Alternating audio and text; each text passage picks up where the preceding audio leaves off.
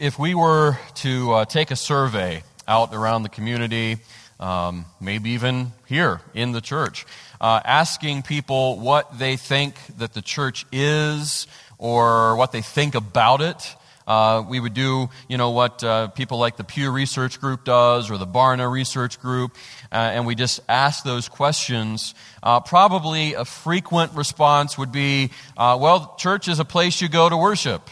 Uh, church is a, a, gathering of people like minded. It's a, it's a faith fellowship or community.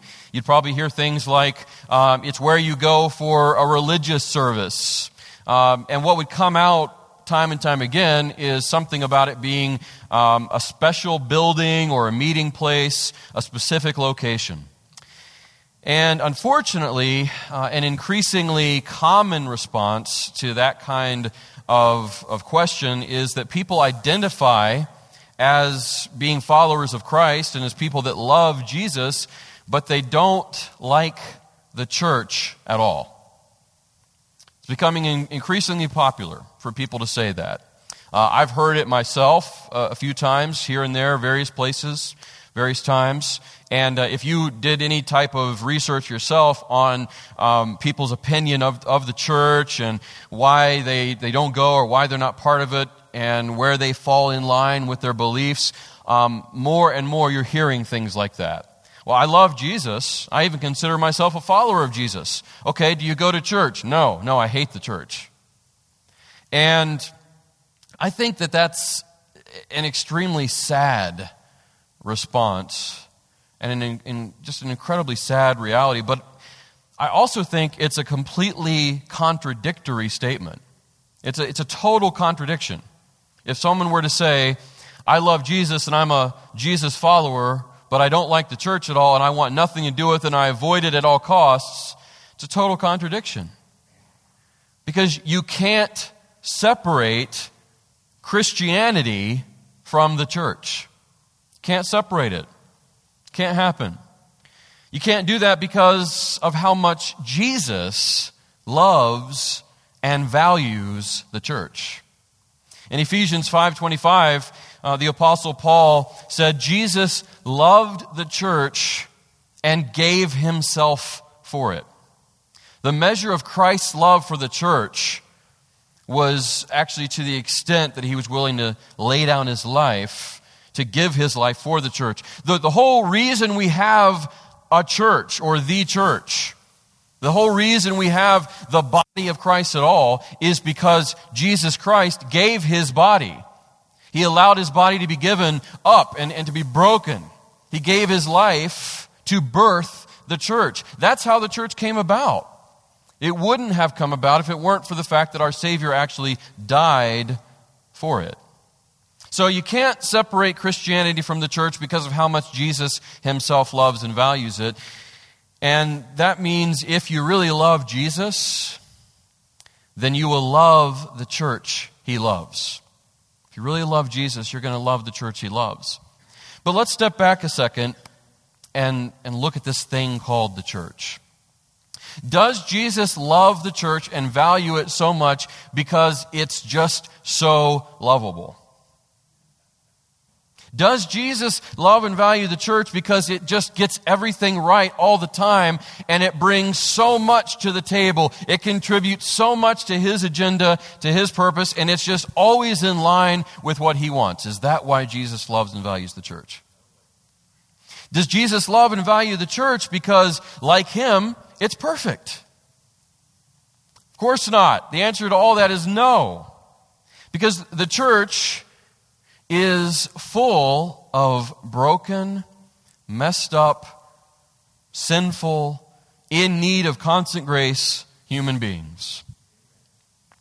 And often, what happens in our society is that um, person going to this church over here, they're there for a while, but then something happens along the way and they don't like it, they get offended, they get hurt, they get wounded, and so they leave that church going over here across the fence where to them the grass looks really, really green, and they think, all right, I'm going to finally find the perfect church for me.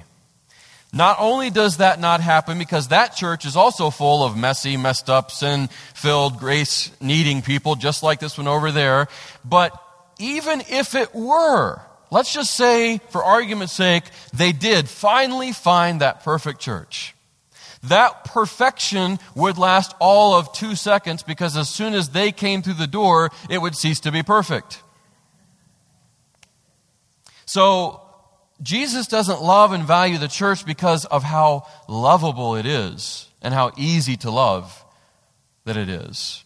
He doesn't love it because it just gets all the things right all the time. It's always in line with His will, it's always carrying out His purpose. He doesn't love it because it's perfect, and yet He loves it. Yet He loves it so much that if it needed to happen, He would go back to the cross to redeem it to birth it all over again if he had to. He doesn't, thankfully. He loves it despite its own weakness. He loves the church despite its own failure. He loves the church in spite of its overwhelming humanity. And that means, church, we should love it as well. We should find value in it as well. We should contribute to it as well, participate in it, and be engaged in all that it's meant to be. And you also can't separate Christianity from the church because to be a Christian, to be a Christ follower, is to be spiritually joined to Jesus as part of his body. There's an inseparable union between the church and its Savior and Chief Shepherd. Inseparable union. Can never separate the two. So, I mean, that's why saying something like, I love Jesus, but I don't love the church, just isn't going to work. There's just nothing about that that's going to work. It's totally illogical and it's, it's completely contradictory, and it's exactly the opposite of what Christ would want for any of his followers. 1 Corinthians 12 27 says this Now you, speaking to Christians, followers of Christ, now you are the body of Christ and individually members of it. Is that true of you today? Well, if you have given your life to Jesus Christ as your Savior, He truly is your Lord, then that's true of you. You're part of His body. And His body is manifested here on earth in this life through the church. So you're part of that. And therefore, you need to love it. You need to value it. You need to contribute to it. You need to participate in it. And this series that we're just starting today, Body and Bride, it's the first series under our new theme for the year, where we're going to hopefully seek and strive to truly have 2020 vision, a clear vision for His church, for Christ's church and our lives. And in the first half of this series, we're going to talk about what it means for the church to be the body of Christ and what's necessary for that to be lived out. And as we do, we need to get something straight. Attending church, which you're doing right now, you're attending church today. I'm glad you did. Thankful you did. Whether you're thankful or not, well, I'm not even going to touch that. I hope you are. I am thankful that you've chosen to attend. But attending church does not automatically make you part of the church. Attending church does not automatically make you part of the church. You coming in those doors at Faith Baptist Church, sitting in a chair, even if you've done that week in and week out for years, or you've attended other churches throughout your life, that in itself does not automatically make you part of the body of Christ. It doesn't just magically occur once you set through the doors. There's, there's no potion or anything, there's no switch that makes that happen. Being in Christ, that's what makes you part of His church. And I'm going to tell you something else. The enemy, Satan, he has no problem with the church. The institution, I mean, the organization. He has no problem with us putting up buildings and giving a name to it such and such church. He has no problem with you coming in through the doors and sitting in a chair. Because what he knows is that for a long time he's put a strategy to work that's worked very well. And that is that he has convinced millions and millions of people through every year, every age, every decade, century after century, that just coming through the doors of a church is enough for you. He's convinced all kinds of people that all it really takes to be a Christian is going to church, attending it, singing the songs, putting a few dollars in that plate that is passed around. He's convinced many, many people that that's all that it takes and all that it means for someone to be a Christian. And so, what we've had all through our society is year after year, individual after individual, family after family, generation after generation, that really believe they're completely fine before God and with God because of their church attendance. And so if you were to ask someone, Are you a Christian? they'd say, Sure. And you'd say, Oh, well, what makes you so sure? What makes you confident in that? What are you basing that on? And many, many, many times the answer is something along the lines of, Well, because I've always gone to church. Or because I go to such and such a church. I've had conversations with people where I say, Hey, um, how's your relationship with Christ? Do you know him as your Lord and Savior? And they'll say, Oh, I'm fine. I'm good with God. Really? Great. Why do you say that? What are you basing that on? Oh, I go to over here to that church over there. And, I, and sometimes I'll, I'll have said, well, that's great, but that's not what I asked. I asked, do you know Jesus? See your Savior, see your Lord. That's, see, that's what makes you part of His body. That's what actually makes you part of Christ's church, that you're in Him, that you've given Him your life, that you've received His life in your own that He is the Savior and Lord of your life. That's, that's what makes you part of the church, church. So, what that means then, if you are a Christian, a real, genuine Christian, one who has surrendered their life to Jesus, then you don't just attend church. You are the church. If you're in Christ Jesus today, you are the church. You are the temple of the Holy Spirit. That means attending the church, while important, does not define what it means to be a Christian for you. And it, and it, means that, that it goes beyond the physical, it goes beyond the temporal. You are the church.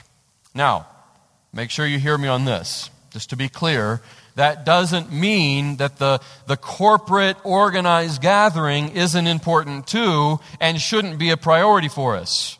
Don't go home thinking, hey, the pastor said I don't have to ever come to church anymore. That's not what I'm saying.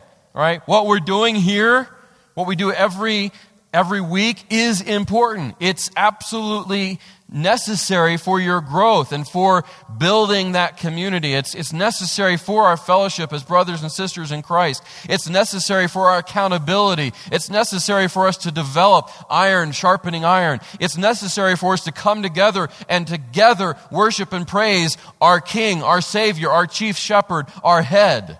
All of that's necessary. So I'm not saying that the organized gathering should not be a priority, not at all. After all, Hebrews 10:25 commands us to not neglect to meet together as is the habit of some, but encouraging one another, and all the more as you see the day drawing near. In other words, as the, the hourglass continues to drop sand down, as time continues to march on, as we get further and further along in this timeline of history, and as we get closer to the coming again of our Savior and King, as that great day approaches, we shouldn't neglect meeting together organized as the body, rather, all the more. We should be looking for more and more opportunity. So I'm not saying it's not important. But what I am saying is that being the church is about more than where and how the church gathers and meets. It's about more than that. You guys remember the old um, children's rhyme about church, what you did with your hands? You guys remember that? where you, you put your fingers down. Oh, you know what? Let's just do that. Let's just do it together. Put your fingers, lock them facing down, put your, your index fingers up, put your thumbs like that. And you know what it says. Here is the church, and here is the steeple. Open up the doors and see all the people. And it's all cute and everything. And we tell our kids that.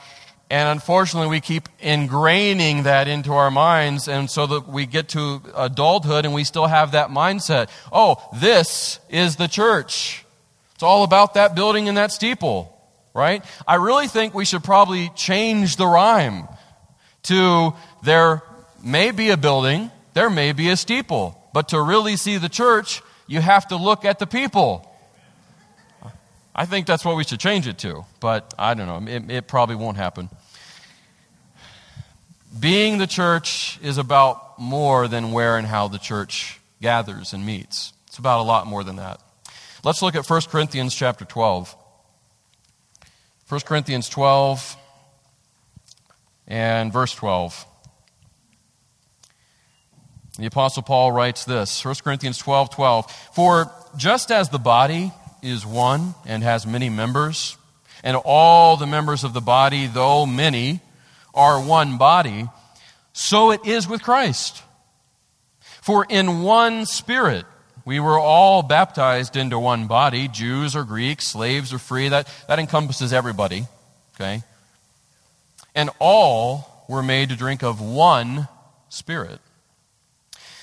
Verse 14 For the body does not consist of one member but of many.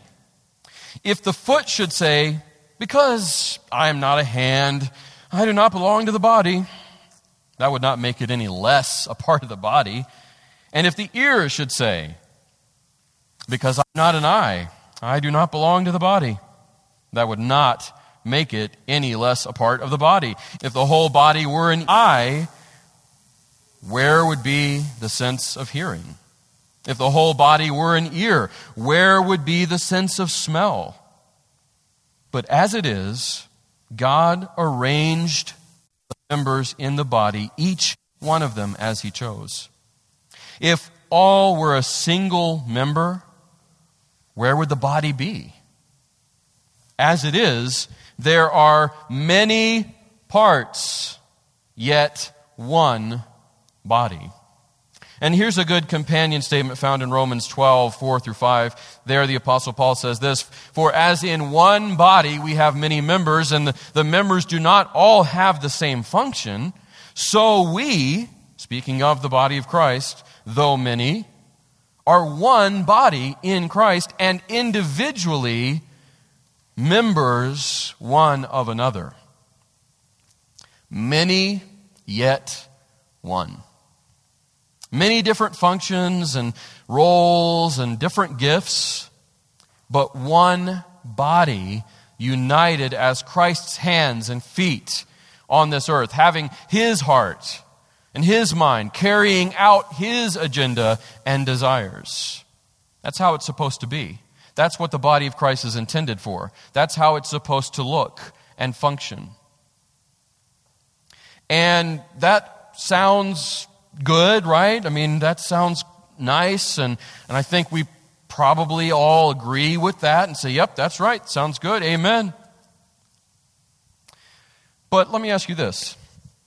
You guys know what the 80 20 principle is? Who, who knows what the 80 20 principle is? Okay, several of you, that's what I thought. Yeah, so the 80 20 principle, it's not something that's just related to uh, the ministry or, or, the church, but it certainly applies. Um, and in the context of ministry in, in a local church, the 80 20 principle uh, means this that 80% of what needs to happen, what gets done in, in that local church, in that ministry, uh, is typically done by only 20% of its members. And I have been part of church world my whole life. I was one of those kids that, you know, had no choice in the matter. I'm thankful for that, by the way. That I was, you know, in church whenever the doors were open. That cliche proved true for me.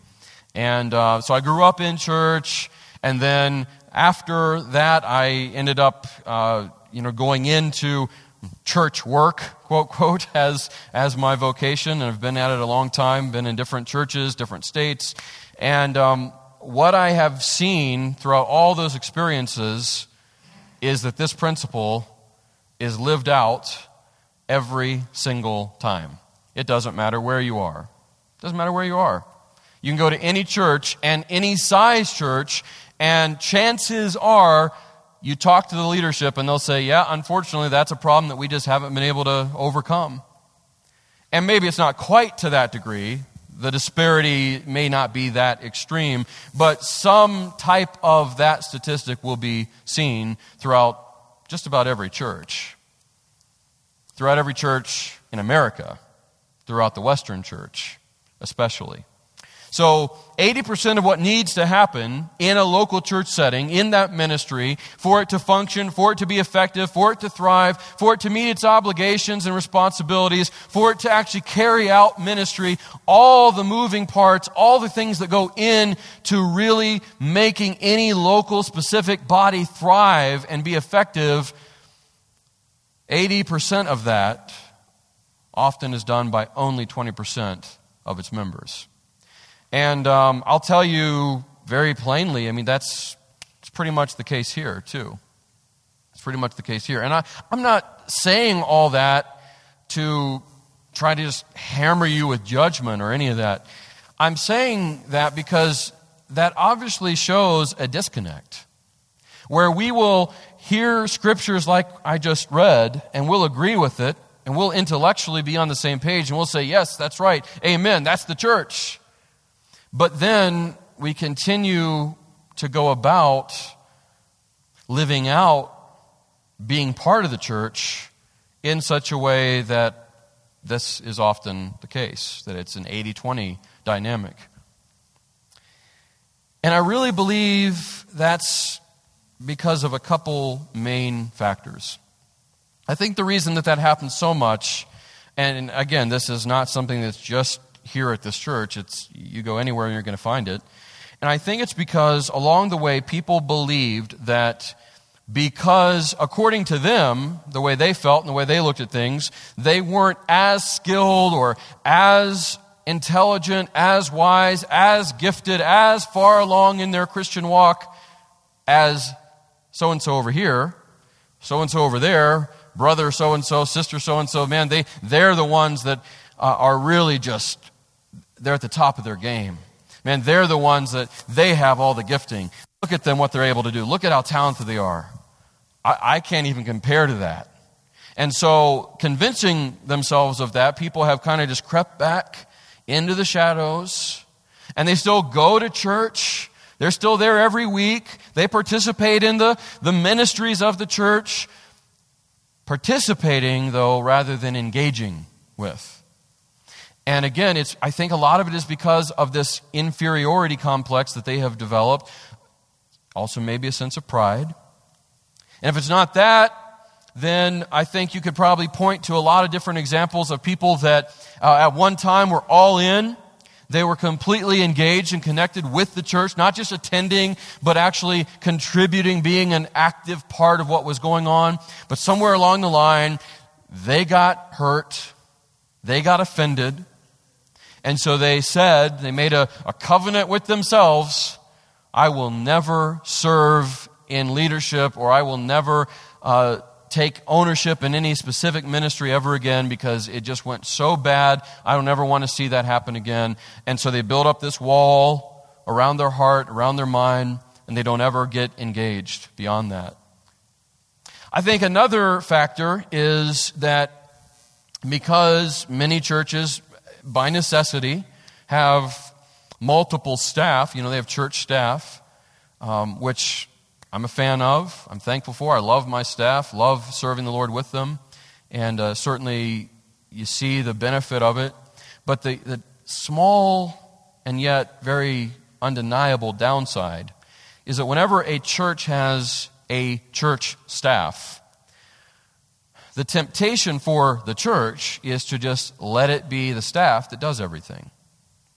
That all the work of the ministry, all the things that need to happen for that ministry to thrive, not just to exist, but to thrive. The, the things that are needed to propel that ministry forward in Christ's vision for his church. The things that are needed to really make it a fully functioning, effective body. All that gets just put over on the staff because, after all, that's what they're there for, right? That's why we have a staff. That's why we pay the staff.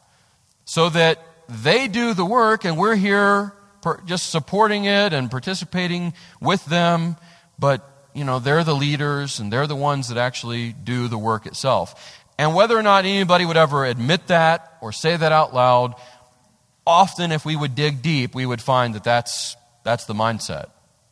The reason I don't jump into this ministry over here or that ministry over there. The reason I'm not more plugged in, the reason I do just come in and I sit in my chair every week and I sing the songs, maybe, if I know it or if I like it. And the reason I, may get a little bit involved but not too much is, is because, hey, it's covered. They've got a staff. But here's what God's word has to say about that, about that mindset. And it really speaks to that whole 80 20 principle of of 80% of what needs done being done by 20% of the people or less. speaks to letting it be done by the clergy, letting ministry happen on the backs and arms exclusively of the pastors. says this, and he, speaking of Jesus, gave, he gave the apostles, the prophets, the evangelists, the shepherds, and teachers to equip. Why does Paul say in Ephesians 4:11 that Jesus gave these offices, these people, these pastoral ministers to the church? These apostles, prophets, evangelists, shepherds, and teachers. Verse 12 says, He gave them to the church to equip the saints, the church, the members of the body, for the work of ministry for building up the body of Christ. So, what that means is the Lord Jesus instituted the, the office of elder, the pastoral office the spiritual leader. He, he instituted that and gave that and implemented that into the church, not so that they would do all the work of the ministry of that church, rather, so that they would equip and empower and, and give you the enablement as the members of the body to do the work of the ministry. That is our primary role as your pastors. It's not to do everything that needs to be done or that we should be doing to carry out the vision of Jesus for his church in this corner of his kingdom. It's not it.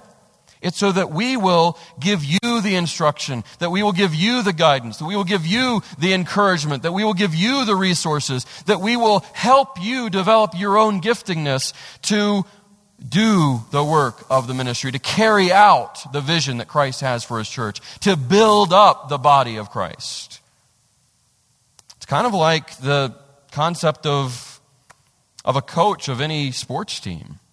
I mean, the coach isn't out there on the court or out there on the field playing the game, making the plays happen. The coach is behind all of his players, guiding them and instructing them and molding them and shaping them so that when they go out on the field or on the court, they live out what they're supposed to. They, they meet their potential, they carry out the purpose of that team.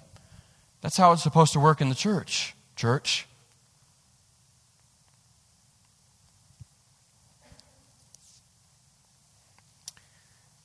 What every Christian needs to realize, and remember, every Christian, if you have just recently given your life to Christ and you're a baby, baby Christian, or you are a senior saint in the body of Christ and you've been saved most of your life, decade after decade, it doesn't matter. Every Christian needs to realize and remember this that we weren't saved just to sit in a service. We were saved to serve the King. And also, we weren't saved to be entertained. We were saved to engage in the work of the kingdom. That's what we need to remember. Because we forget. We forget so easily and so frequently, and we, we allow ourselves totally without intention most of the time to kind of get lulled to sleep, to grow cold, to become apathetic, to become weak, fat, lazy Christians. We allow it to happen. We come in those doors and we sit in our chair and we do the church thing. We do our religious duty. You know, we go through the, the motions and the practices and, and we do all those things and we allow ourselves to view the church through the lens of all the things we do, all the elements of our service and all the gatherings. And we, we attach our identity as the church to the building we come in and occupy. But we weren't saved to just sit in a service, no matter how important those services are, and they are. Our, our time of gathering is important. But we weren't saved to just sit. We were saved to serve our King. We weren't saved to be entertained. We weren't saved to come in, file in, sit down there, sit back, and say, okay, give it your best shot. Go ahead. I'm waiting. Pour into me. Here's my spoon. I'm just going to keep spooning it in. Entertain me. And if I'm not uh, adequately spiritually entertained to my standard, to my preference, well, then um, I may just go and try somewhere else and convince myself that the grass is greener, when in fact it's not, it's just grass. But that, that's what we easily do. Uh, we, we allow ourselves to have such a mindset as, as that, that we just come in, we sit in a service, and that's good. That's what it means to be part of the church. And we come in and we get entertained a little bit. We get our spiritual thermometer filled up a little bit, and that's, that's it. That's being the church. But no, no, that's, that's not how it's meant to be. That's not the intention. The church is meant to be a body working together with different members, different gifts, and different talents, all contributing together all doing the work of evangelism, going out there, outside of these walls, outside of the, these rooms, and, and sharing the truth and hope and joy and reality of Jesus Christ that we have with others who don't. So it's the whole church doing the work of evangelism. It's not a few pastors. It's the whole church doing the work of discipleship. Once those people are reached with the gospel, once they come into the family of God, once they become part of the body of Christ, then it's up to all the rest of the body to pour into those, to disciple them, to raise raise them up and grow them up in the knowledge of our Savior and Lord. It's up to the whole church to encourage one another. It's up to the whole body to pray for one another and bear each other's burdens and so fulfill the law of Christ. It's up to the whole body to contribute with the resources that we have, small or great, to give through this local body to the overall body of Christ and the kingdom of Christ. It's not about just a couple here and a couple there or letting the few people who have always done that ministry keep on doing it because, man, they're just doing such a great job. And I don't want to throw off their, their system or their groove. No, it's about the whole body jumping in, saying, I have been given a gift at the moment of my salvation. I have been not just bought and redeemed and put into the body of Christ, but I have been gifted by the Holy Spirit in specific ways to impact that body and the kingdom. And I'm going to do it. It's recognizing I may not have the, the gifting as, as brother so and so over here. I may not have the same gift, but that's okay because they don't have the gift I've got. And I can contribute in a way that they can't.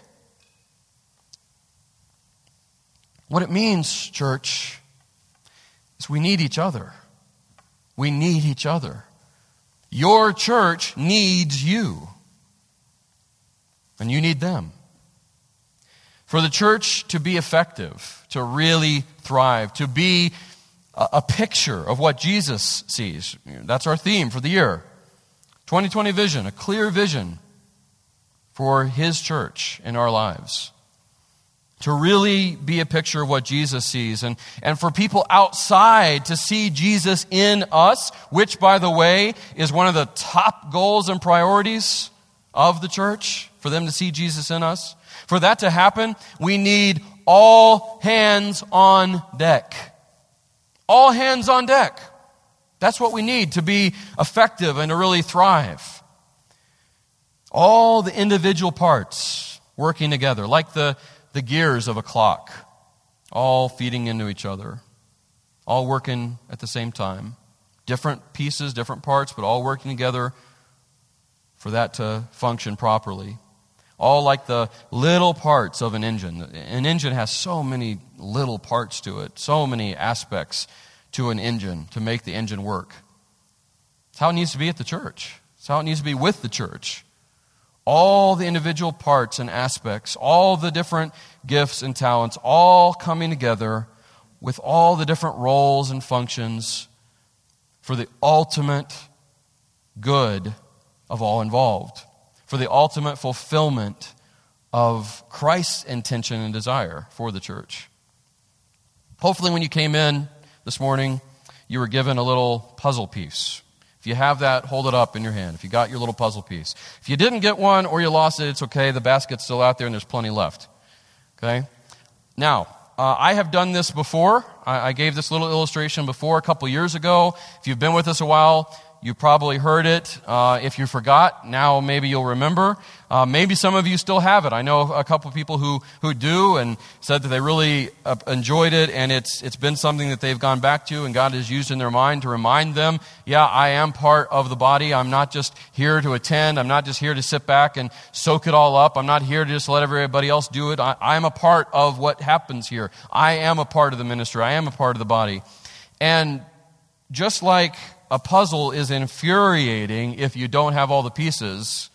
You know what I'm talking about? Like you have this, this big puzzle. Some of you are, are puzzle fanatics, I know. Um, I am not one of them because I just don't have the patience for a puzzle. But um, there's been a few times where, you know, I, I have the, the pieces laid out and I've worked on a puzzle with, with someone and we get close to the end or at the end and we realize that piece is missing.